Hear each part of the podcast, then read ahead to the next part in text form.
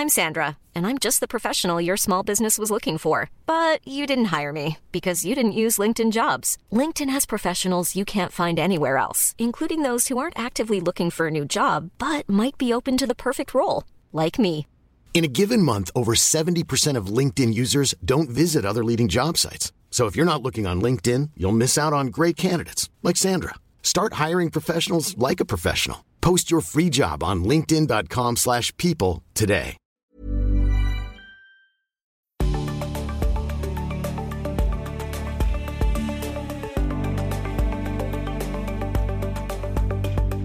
You're listening to the Talking OTC Commodities podcast series, brought to you by the Global Commodities team at EEX Group. Hi, everyone. I'm Michael Mervyn Jones, and you're very welcome to the fifth episode of Talking OTC Commodities, brought to you by EEX Group. Now, today we're going to focus on Japanese power. As you may already know, EEX has announced its intentions this year that they will enter this market in May 2020. So, today's podcast, um, we'd really like to give you a comprehensive overview of our work to date in this market, examine the dynamics of the Japanese power market itself, and perhaps even touch on our hopes and expectations uh, for this market. Now, you'll be pleased to know that it won't just be me warbling on for 30 minutes. Thankfully, I'm very pleased to be joined by two leading players in the EEX Japan Power Project. Firstly, we have uh, Steffen Riediger, Director of Power Derivatives.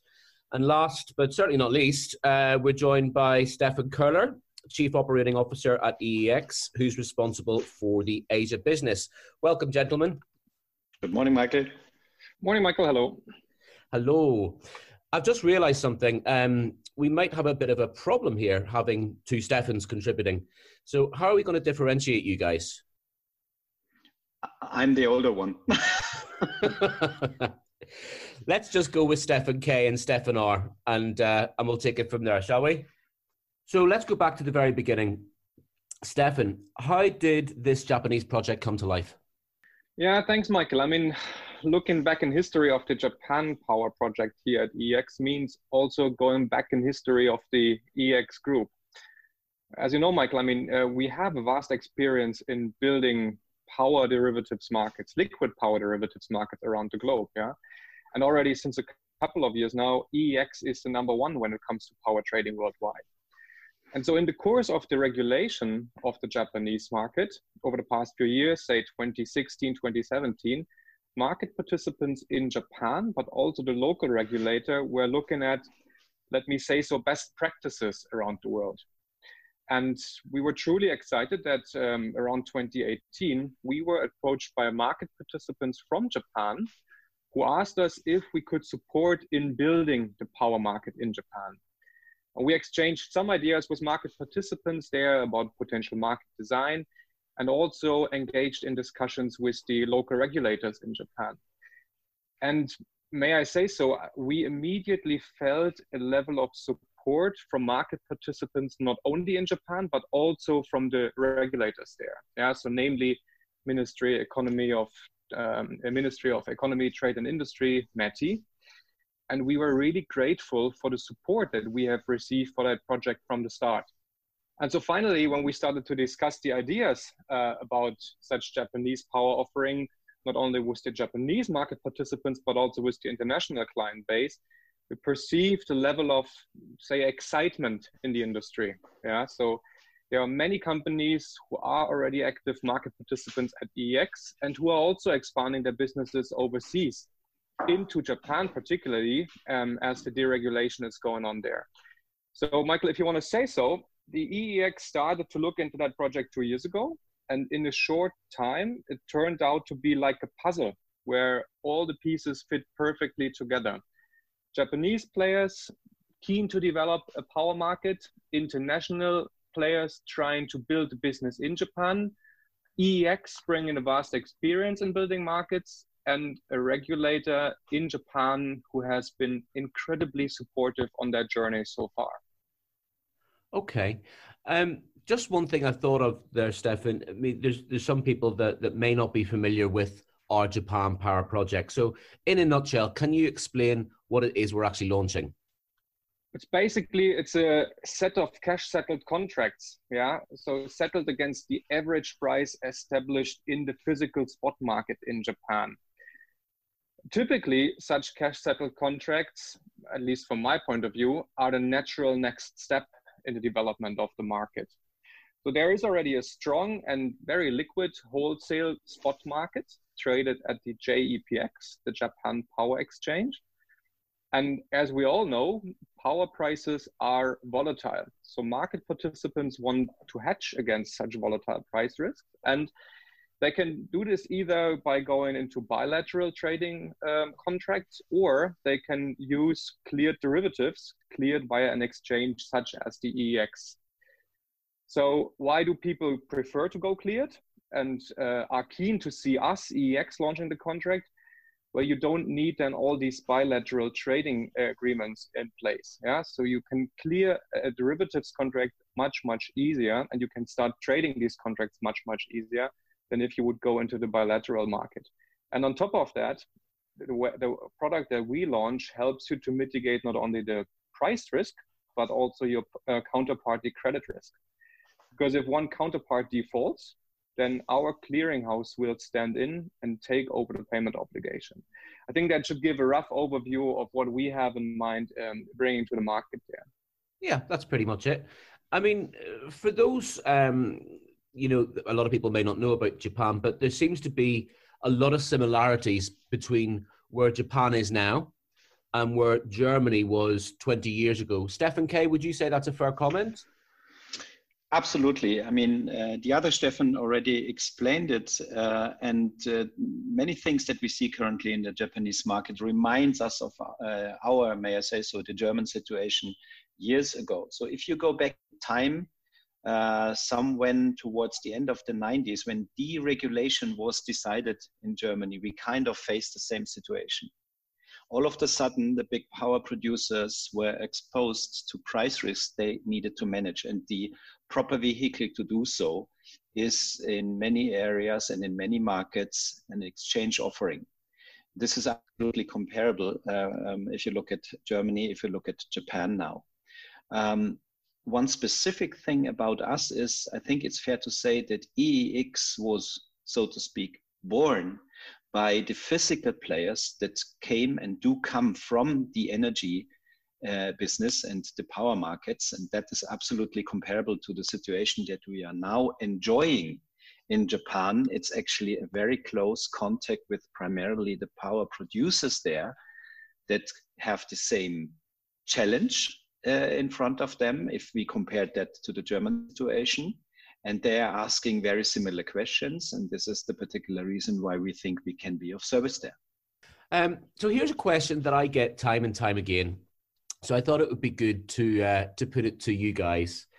You know isn't it odd that a company that has you know a rich history in europe i mean the clues in the name european energy exchange eex isn't it um, isn't it odd that a company that like that um, would launch a product in japan well, I think, Michael, the, the, the answer is pretty simple. Exchange business is indeed an international, if not to say a global business. Again, if you go back in time, when Deutsche Börse acquired the majority share in EEX, actually the common interest on both sides of the table was indeed the understanding that if you want to grow this business, you need to go abroad. And remember, EEX started not as a European exchange. Indeed, it started as a German power exchange, right? And this was the time when Deutsche Börse stepped in and said, why don't you go international? And EEX had this ambition. And now I think it's fair to say that we have very well organized all the main power markets in Europe. We went to another time zone two years ago we established an offering in the US. And I think it now comes as a logical consequence that we have the ambition to extend our distribution network to the Asian time zone. Of course, we are very grateful that we are now invited by the Japanese market participants to join forces. So, Steffen, how did you set about you know building a customer base in Japan? I mean, I've worked with you guys for for a number of years. Um, and I know for a fact that neither of you speak Japanese. Was was that difficult when when you were setting up? Yeah, well, speaking, or may I say so, not speaking Japanese was never really an issue, Michael. Yeah, I was, to be very honest with you, quite skeptical in the beginning as well, when we started this entire journey two years ago. However, it turned out, despite the fact that we did not have a Japanese speaker on board in the beginning, market participants in Japan welcomed us really warmly, and we quickly found common ground to simply speak in English. Huh? Let me give you an example. I mean, our colleague Erland Engelstad, working in our Singapore office, he moved to Tokyo last year and lived there for more than six months. And he didn't speak Japanese at all, but manage to build relations with, I tend to say, the entire market there. Yeah. But you're right, Michael. I mean, of course, it's important to have Japanese native speakers on board in order to develop such a market. Yeah. And therefore, we were really happy that by mid of last year, um, our colleague Ellie Senaga um, joined our team. And she obviously helped us tremendously to expand our relations in Japan. But I don't think that's the end of the story. Yeah. So Steffen K, maybe you want to say a bit about our plans also um, for the future of our presence in Japan.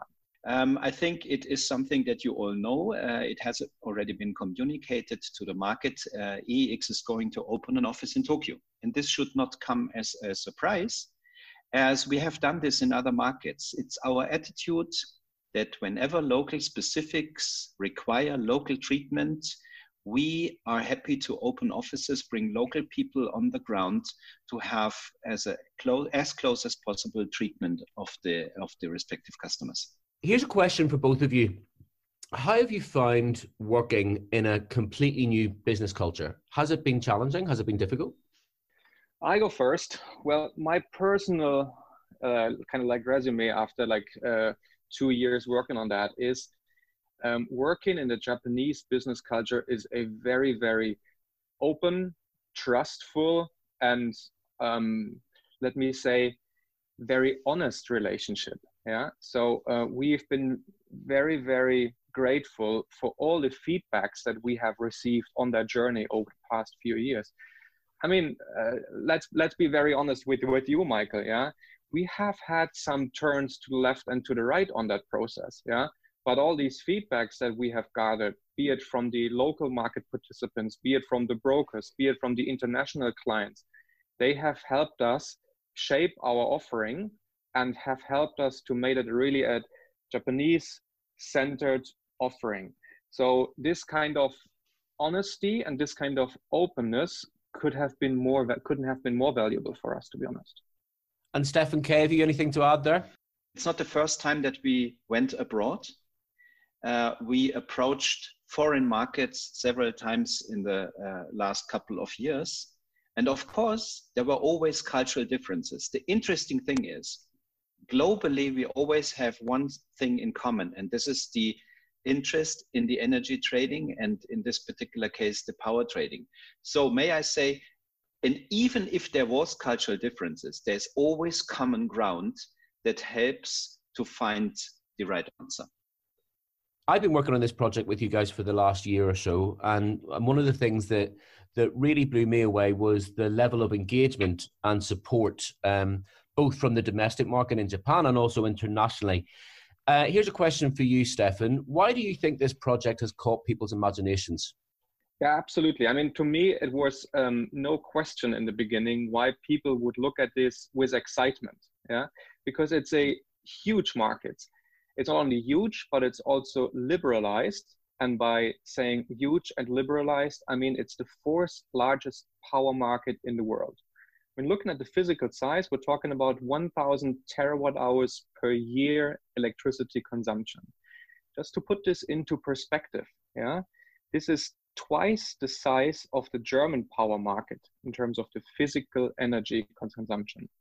So Japan is just behind China, the US, where we already have a very strong presence as EEX Group, India, and then already comes Japan. So I have had market participants telling me that Japan is a so called sleeping beauty when it comes to power markets because it's a country without any interconnectors. Let's face it, I mean, it's, it's a couple of big islands, and market participants really um, value that you can model the market nicely from a trading perspective because you know what can be produced domestically and you know what can be shipped from the outside in terms of fuels. So, therefore, there is a strong belief among the trading community that the uh, Japanese power market can become a very international, largely wide traded market, such as German power, for example. Yeah, it will just take a bit of time. And Steffen K, anything more for you to add there? I absolutely agree to what Steffen said. Uh, may I add another piece of the puzzle, so to speak? Um, maybe what Steffen said is more the market view, and I try to summarize a bit uh, the EEX perspective. For the third year in a row now, we are the biggest power exchange in the world this is certainly to some kind of extent our success, but it is first and foremost the success of the of our customers and the market participants that helped us to grow the business, right? And to grow the business geographically. So when EEX communicated to the market together with the Japanese partners that we would go to Japan and shape an offering there, obviously that had somewhat a signaling effect.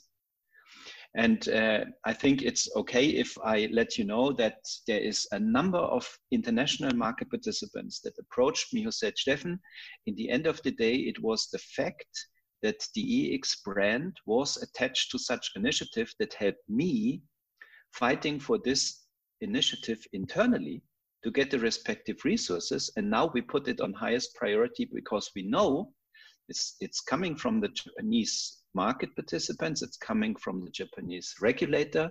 They looked for a partner. They partnered now with EEX, and this gives us good reason to believe that it will be a successful offering. And this is why we join this initiative. I mean, it really is wonderful to see so much support from from all elements of the of the value chain now, as I said at the at the outset, um, we've been working on this project for two years. Let's let's move it a little bit lighter now. Um, what's been your personal highlight so far working on this on this project? And and I'll I'll ask Steffen first, and then I'll come to Steffen Carter. Happy to take that question, Michael. My personal highlight, and I reflected a bit on that over the past few days my personal highlight, to be honest with you, was the event in Tokyo that we had towards the end of January this year. I mean, I still have that picture in mind. Yeah, more than 200 people in that room in the hotel. We had this mini exhibition around, and it to me it was it was a great success um, to see so many market participants, not only from Japan but from all over the all over the world, joining us for that event and coming to Tokyo to listen to our story and to EEX announcing the launch date 18th of May. I think that gave a very, very strong signal of support that we appreciate from the entire value chain. I mean, we had not only market participants, so traders there, but brokers, utilities, clearing banks, technology providers, again from all over the globe and it was it was fantastic to see how the industry connected with each other. So i think that perfectly shows that we are part of an industry journey and to me that was clearly the biggest highlight so far. And steffen k what about you? Uh, a bit uh, more personal anecdote. Uh, certainly, something that I will never forget uh, is and was my first visit to Tokyo. I was very warmly welcomed, and uh, the fact that with people that I only knew for a couple of hours, all of a sudden I uh, stood arm in arm singing same songs uh, is something that I will never forget. I enjoyed it a lot but have to admit I have not enjoyed this or uh, experienced this in the European or the US time zone. okay, so uh, so that's the that's the nice question. So here comes the nasty question. We've looked at your personal highlights. What's been the the biggest challenges so far? Uh, Steffen, do you want to take that first?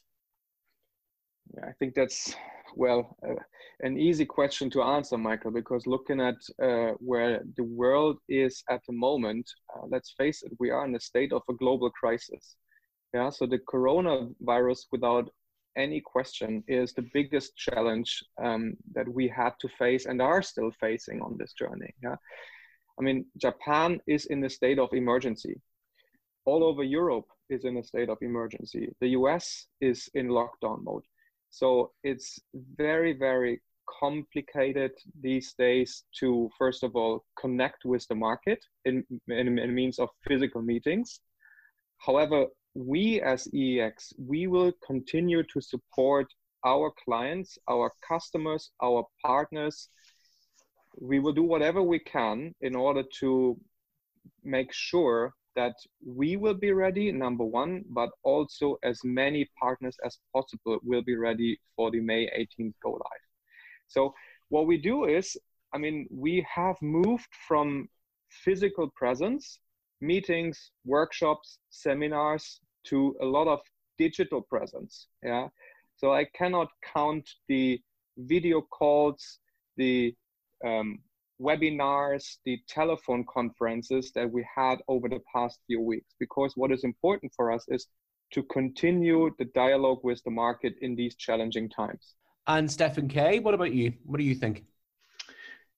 I totally agree with Steffen. It is in our DNA, may I say so, to uh, meet with our customers, uh, help them uh, during an admission process, uh, transfer knowledge, and so on and so on, answer questions that uh, may come up.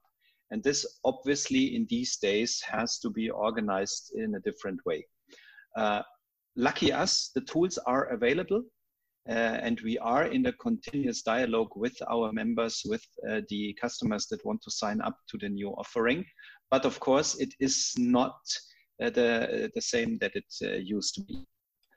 Um, other than that, it's less the challenge itself that I will remember. Um, I'm sure what I will remember is the way how so uh, such barriers were lowered and how such barriers were overcome. Uh, and may I say, whenever you go to a different market, whenever you launch a new offering, of course there is questions uh, where you need to think what could be the right answer. So far, uh, what I can say is there is a very constructive dialogue with all member groups, may I say so, trading members, clearing members, ISVs, brokers, the regulator, um, power producers, power, power consu uh, uh, consumers. There is a very constructive dialogue. And so far, let's knock on wood, uh, whenever a, a challenging question came up, we always were able jointly to find an answer. That's great to hear. Um, we're going to move into what I call the, the quick fire round now. So I'm going to fire a few questions to both of you. Um, and we'll kick off with the first one. In a nutshell, what do you think that EEX brings to the table? Steffen?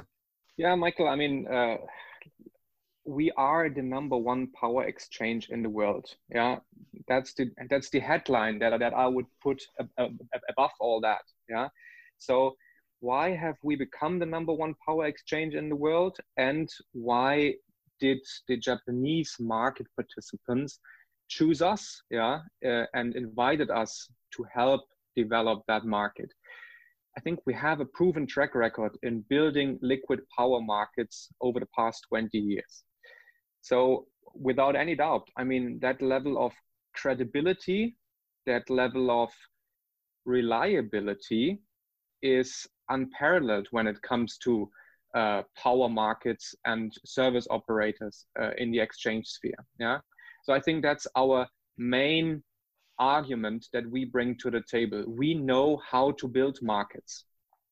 Steffen K, anything to add? Yeah, I do 100% agree with uh, Steffen. The sheer number of power markets that you find on the same platform and you can trade side by side or at least learn from the respective uh, price developments, etc., etc., um, is outstanding. Certainly, our client distribution network, which is now a global one, plus uh, the well-proven processes and procedures on both trading and post-trading, or better uh, uh called clearing um, uh, aspects of the value chain, is something that I'm 100% sure and do agree with what Steffen said. The Japanese market participants had in mind when they looked at potential partners and finally picked us. Yeah, and maybe if I can add something here, Steffen K, I think um, if we look at the client distribution network, I think you um, explained that absolutely correct. But looking at um, the level of entry barrier, so to say, for market participants to trade Japanese power with us, I think it's incredibly low. I think we have a vast network of um, market participants from all over the globe that trade already 20 power markets in Europe with us and Japan Power will be listed along this alongside this existing platform. So the entry barrier for existing market participants is really, really low. And also the entry barrier for Japanese market participants is really low because we have a broad range of, of banks, clearing banks or commercial banks that provide services to clients all around the globe and these banks are connected to the EEX. They know the processes, they know the procedures, and they are really keen to expand their businesses by onboarding Japanese market participants. So, therefore, I think in terms of the network, we have all the aspects that it needs to develop that market. Okay. So, here's the $64 million question. And it's a question that I get a lot from, from journalists. So, I'm going to uh, swap sides this morning, and instead of being your PR person, I'm going to become the journalist. What's the uh, the volume expectations in the short term, Steffen? Yeah, Michael, I like this question because I've heard it so many times already. Um, to be very honest with you, I mean, let's face it, the market is not only new for EEX, yeah, it's new for the entire market, yeah. So it's a market that it's still evolving and what it takes is an education process yeah? And we did this education process uh, with the market participants in japan over the past 12 to 18 months and we will continue that process yeah? And education is it that it takes to develop a liquid market. That means that in the short term we would be happy if there are trades on a daily basis maybe even not that yeah as long as we can see that there is progress and we see more and more market participants joining that over the next few months, we would be happy. Yeah. And therefore, we will invest everything that we can in order to continue that education process and to continue the development of the market over the next 12 months. And Steffen K, what about you? What do you think in the uh, the short term? What's your volume expectations? Michael, Steffen mentioned a very important element, and this is the number of market participants that are using this offering. So I totally understand where the question comes from, but as far as in particular the short term success is concerned, we are actually looking at another KPI, and this is the number of uh, users plus the quality of the prices that you finally uh, uh, would find on our platform. Because we learned that, particularly in the beginning, the sheer volume is indeed a function of these two elements that I mentioned. So, cut it short, we will not judge on this initiative after three or six months. We know that this is not a sprint, it will be a marathon. We have seen and experienced this in other markets. We are there to stay. And we are there to jointly with the market uh, uh, participants develop the market. And that will certainly take time. But in the beginning, we first and foremost will focus on getting users ready to use the offering. And we will very closely uh, monitor the quality of the prices that are finally uh, disclosed by uh, on our marketplace. I think you maybe answered my next question in, in your in your last answer, but I'll give it to you both anyway. Um, we've looked at the short term. What's your long term expectations, Steffen? Yeah, Michael. I mean, um, here's a vision. Yeah, here's a vision, and um, as I said earlier, Japan is twice as large in terms of the physical size than the German market. That gives you an idea of the potential that we see and why we are so engaged in the market and why we are putting our heart into this project.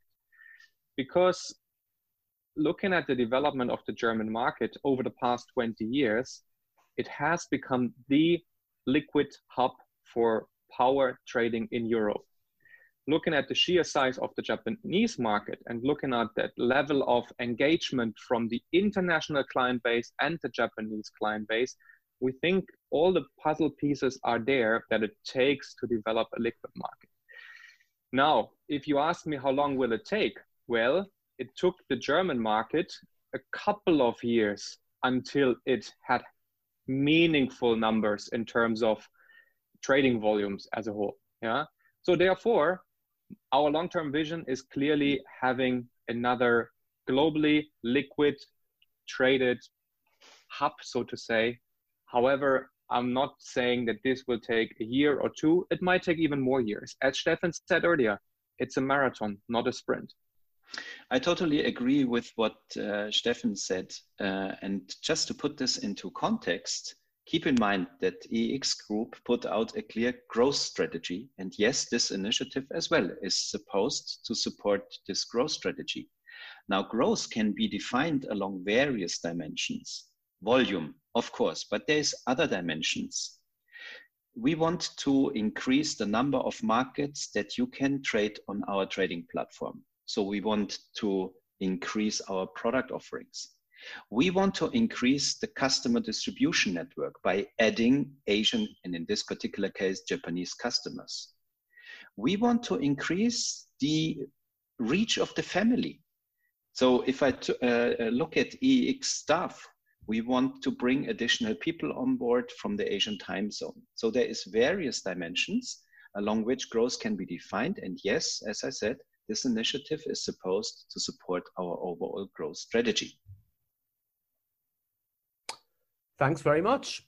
So, 18th of May, not long now, uh, when this podcast goes out, it'll be about three three weeks to launch. Anything you'd like to say to the listeners or to the customers, Steffen?